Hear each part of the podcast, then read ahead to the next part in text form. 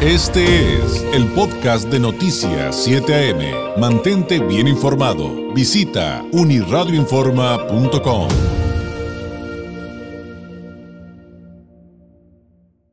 Esta mañana tendremos la oportunidad de platicar con la periodista y escritora Marcela Turati. Ella es una periodista especializada en derechos humanos, cofundadora del Laboratorio de Investigación e Innovación Periodística Quinto Elemento Lab y de la red de periodistas de a pie, autora de Fuego Cruzado, las víctimas atrapadas en la guerra del narco. Ha coordinado diversos proyectos colaborativos con el sitio web Más 72 sobre las masacres de migrantes en Tamaulipas. Eh, dirige el portal A dónde van los desaparecidos, en donde promueve la capacitación de periodistas para que cubran estos temas. Ha coordinado en colectivo investigaciones multipremiadas como El País de las 2000 Fosas y la Crisis Forense.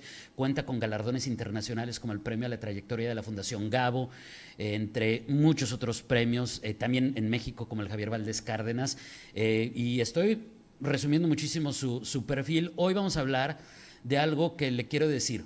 que puedo arrancar de la siguiente manera. Su, su nueva entrega, su nuevo libro, Dicen, podría ser una novela de terror, pero lo más terrorífico es que no lo es. Se llama San Fernando, Última Parada, viaje al crimen autorizado en Tamaulipas. Marcela, muy buenos días. Hola, muy buenos días. Muchas gracias por esta invitación. Eh, Marcela, ¿por dónde empezar? Porque hablar de un trabajo como este libro implica un esfuerzo eh, tremendo, además de muchísimos años y eh, y realmente la narrativa, que es, que por cierto me tocó verla el fin de semana en Amazon como uno de los libros más vendidos, lo cual me da muchísimo gusto, eh, pues eh, finalmente lo que dice y lo que retrata es una, una realidad cada vez más común en nuestro país. Sí, San Fernando Última Parada es, bueno, se basa en un episodio de los más terribles que vivimos durante los primeros años, ¿no? De la de cuando se declaró la guerra contra el narcotráfico de Felipe Calderón, que es este momento en que fueron asesinados los 72 migrantes en San Fernando y ocho meses después fueron encontradas fosas clandestinas. Entonces se supo que en esas fosas estaban enterrados viajeros que iban hacia Estados Unidos, muchos de ellos centroamericanos, y personas que venían en los camiones que salían ómnibus de México desde Michoacán y pasaban por Guanajuato, por el Estado de México, por Querétaro, y bajaban en esa estación, en San Fernando, a todos los hombres jóvenes en edad reclutable y mataron a la mayoría. Hay muchos desaparecidos todavía, en las fotos se encontraron 200 cuerpos, pero la historia no se queda así, sino a partir de ese momento es, pues lo que intento es un relato coral donde la gente va contando cómo se vive en un pueblo o en un municipio tomado por la delincuencia, qué pasa o cómo esta guerra contra las drogas hizo pues más peligroso el territorio, qué hicieron o más bien qué no hicieron pues los los diferentes autoridades federales, estatales y municipales, porque no hicieron, nadie hizo nada, todo el mundo decía que no le tocaba, y la lucha por la justicia y cómo las autoridades después cuando exhuman estas fosas, cómo desaparecen también a las personas desaparecidas, cómo hay una, pues no sé si una orden de ocultar los cuerpos y con ello se prolonga por años el sufrimiento de las familias. Entonces, trato de hacer una radiografía del, de cómo, por qué tenemos esta crisis forense y cómo operan las instituciones y qué pasa pero todo narrado a partir de personajes, de personas que fui entrevistando a lo largo de los años. Estamos hablando entonces de terribles masacres que lastiman a nuestra comunidad, Marcela, pero también entonces de este concepto a veces que, que, a veces pareciera eh, tan ambiguo, pero que es muy real, la impunidad. Esa es la lectura que le doy a, a, a esta primera explicación de, de, de qué trata el libro de San Fernando, Última Parada.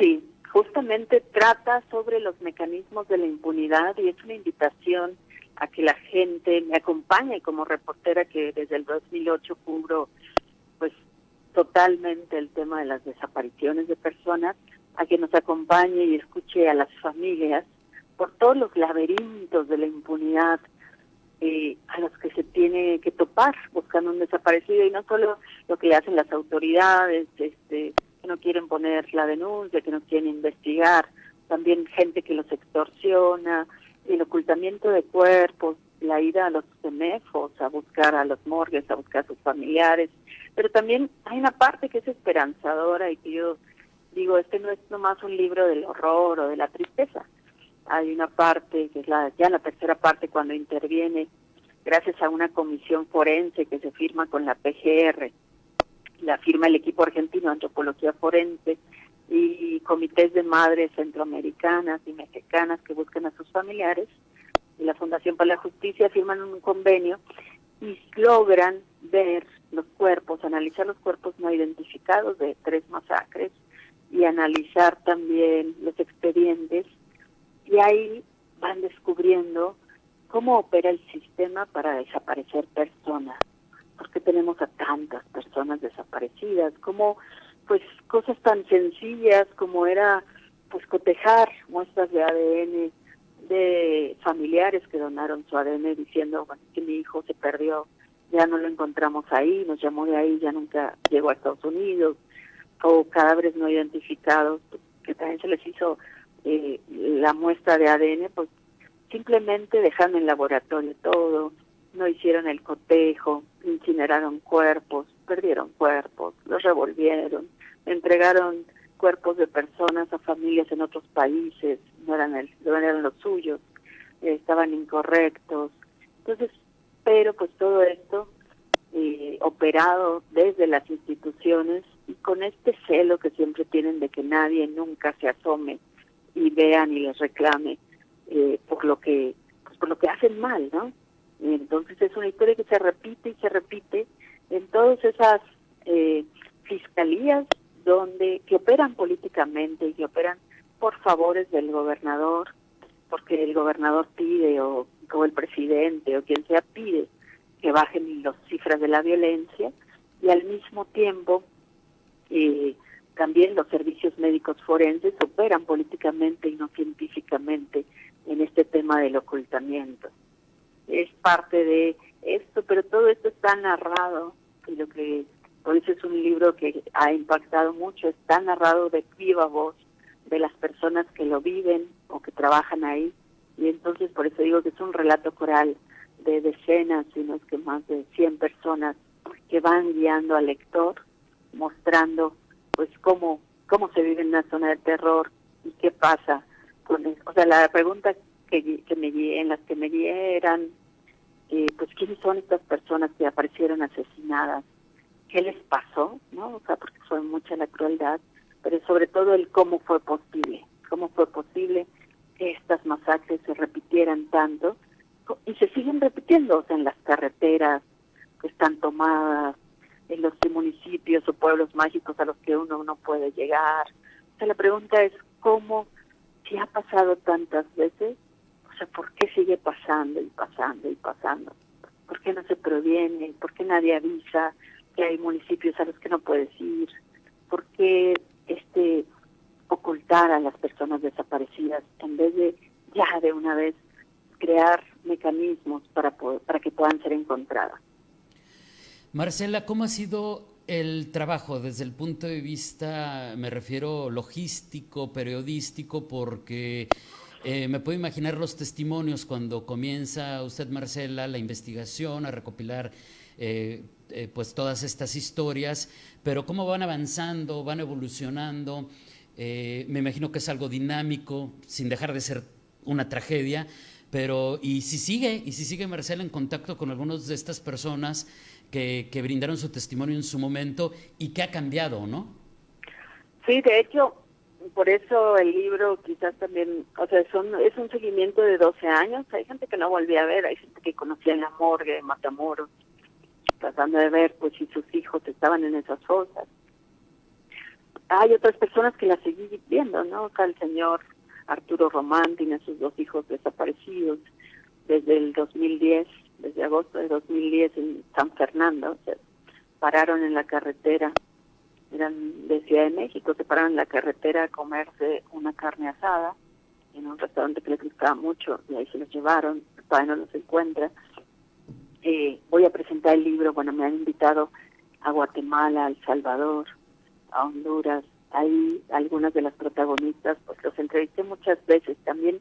Eso es lo que trato de que se note, que se note el paso del tiempo. O sea, no es un libro estático de algo que pasó en 2011, tengo entrevistas todavía de este año del año pasado, donde los protagonistas hablan de lo nuevo que se descubrió, ¿no? O sea, de incluso el tema de García Luna, ¿no? O sea, cómo afecta eh, lo que estamos viviendo hoy en día, qué, tiene que ver o qué reflejo, eh, qué refleja sobre estas historias, ¿no?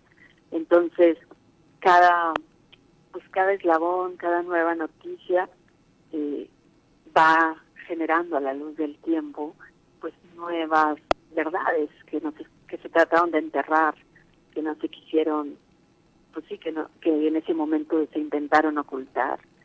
Pero ahora con cables estadounidenses desclasificados con información pues obtenida a través del INAE con noticias y con sobrevivientes que logré entrevistar que algunos no hablan de inmediato hablan años después o incluso en el mismo San Fernando donde fui no me acuerdo si cuatro veces o fueron tres y pues como la gente recuerda eso pero pero digo recuerda y se adaptó a eso porque sigue siendo un lugar violento, un lugar en disputa y eso yo lo que digo es que el título se podía haber cambiado, o sea, no tendría que ser solamente San Fernando, podríamos ponerle de cualquier municipio tomado en el país donde se encuentren fosas, porque tiene un modus operandi que opera en muchos en muchas regiones en estos territorios donde se están disputando dos grupos criminales y muestro a través de los testimonios de la gente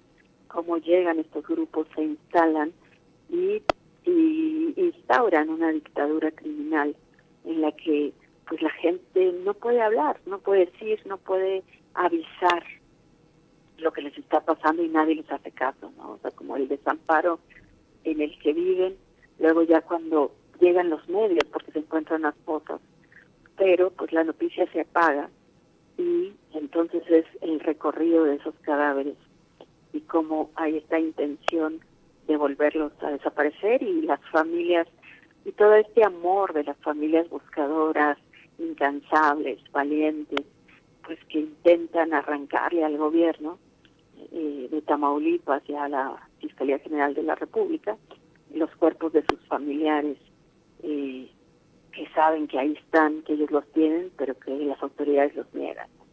Marcela, y eh, esto eh, también afecta eh, evidentemente a estas poblaciones, a estas familias, pero a veces con especial énfasis a activistas y a periodistas. ¿Hubo en este proceso amenazas, hubo miedo?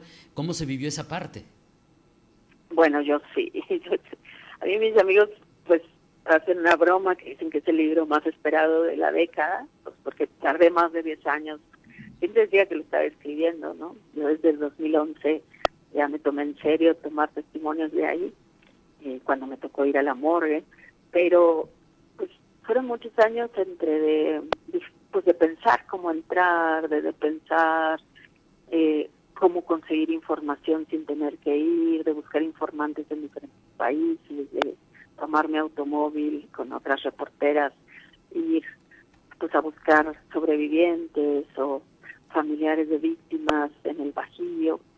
Entonces, eso más sí, la PGR, pues se le ocurrió a la PGR por un reportaje que hice sobre este tema para la revista Proceso, abrir, o sea, uno de los tomos de la investigación de las cosas, que es sobre los Zetas, y, y y debería ser también sobre los policías municipales y otros funcionarios públicos que los apoyaron, pero no hay ningún funcionario investigado.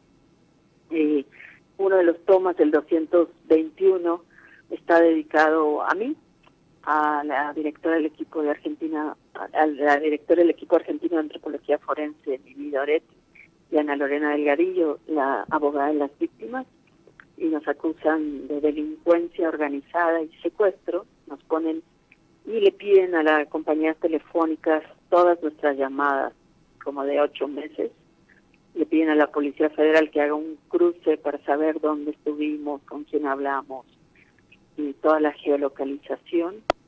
y a Relaciones Exteriores mi firma, mis datos, todo lo que, lo que me anoté para el pasaporte, para mandarlo al laboratorio, para, según ellos, ver si formamos parte de un grupo de delincuencia organizada, junto con los Zetas, por investigar esas cosas. Híjole, ¿por qué, ¿por qué no me sorprende? Es, es, es, lo más terrible de, de, ese punto en específico. Marcela, muchísimas gracias por este tiempo, gracias por platicar con nosotros. San Fernando, última parada, está disponible en todas las plataformas, según vi, digital, impreso, de Editorial Aguilar. ¿Con qué podemos cerrar? En medio de, en medio de esta situación que nos ha narrado y que sin duda eh, pinta como una pesadilla, eh, ¿cuál debe ser el mensaje con quienes a lo mejor porque estoy seguro que puede pasar. Vemos esto como algo lejano, ¿no? Como algo que pasa en otros lugares, no, no aquí. Y por aquí me refiero también a cualquier punto. Pues mi invitación es a leerlo, o sea, como que todo el tiempo estamos sorprendiéndonos y sorprendiéndonos, pues como que con eh, noticias de terror, ¿no? O sea, lo de los lagos de Moreno, el video, eh, Devan y la chica, pues que de, Nuevo León. Bueno, todo el tiempo estamos con una nuevo shock y ya no queremos leer, ya no queremos informarnos. Yo digo que este libro intenta, o lo que mi intención era traer las claves que expliquen estas desapariciones, eh, que no nomás es pues porque los mataban, también reclutaban forzadamente a jóvenes, hay muchos que todavía no, no son encontrados. Pero para entender cómo opera este sistema que desaparece a personas desaparecidas y también cómo saber porque o, conocer los argumentos de las autoridades de, que, que no que no hacen nada y poder exigir exigirle a los partidos políticos también pues que cuiden a quién están postulando y que realmente vean que trabajen para el pueblo y no vengan ya de parte de un grupo de criminal eh, a gobernar, ¿no? Es parte también de lo que nos toca. Entonces nos toca, creo, informarnos, escuchar a las víctimas y ojalá algún día este libro ayude para hacer una comisión de la verdad, porque a cualquiera nos puede tocar y lo sabemos todas las semanas. Yo creo que recibimos reportes de personas desaparecidas, del, del hijo, de la sobrina, del primo de alguien, que, que, que ayudar a difundir. Esto está más cerca de lo que creemos, pero hay una forma, o sea, yo digo, México no está destinado a vivir el horror para siempre. Hay una forma de intervenir, hay mecanismos, hay lógicas y es mejor entenderlas, entenderlas de la mano de madres que son las protagonistas del libro, madres, antropólogas, defensoras que tratan de cambiar estas historias eh, y, que, el, que el futuro sea distinto, ¿no? Marcela, muchísimas gracias. Un abrazo a la distancia y eh, pues acabaremos de, leer San Fernando, última parada sin duda. Muy buenos días, excelente semana.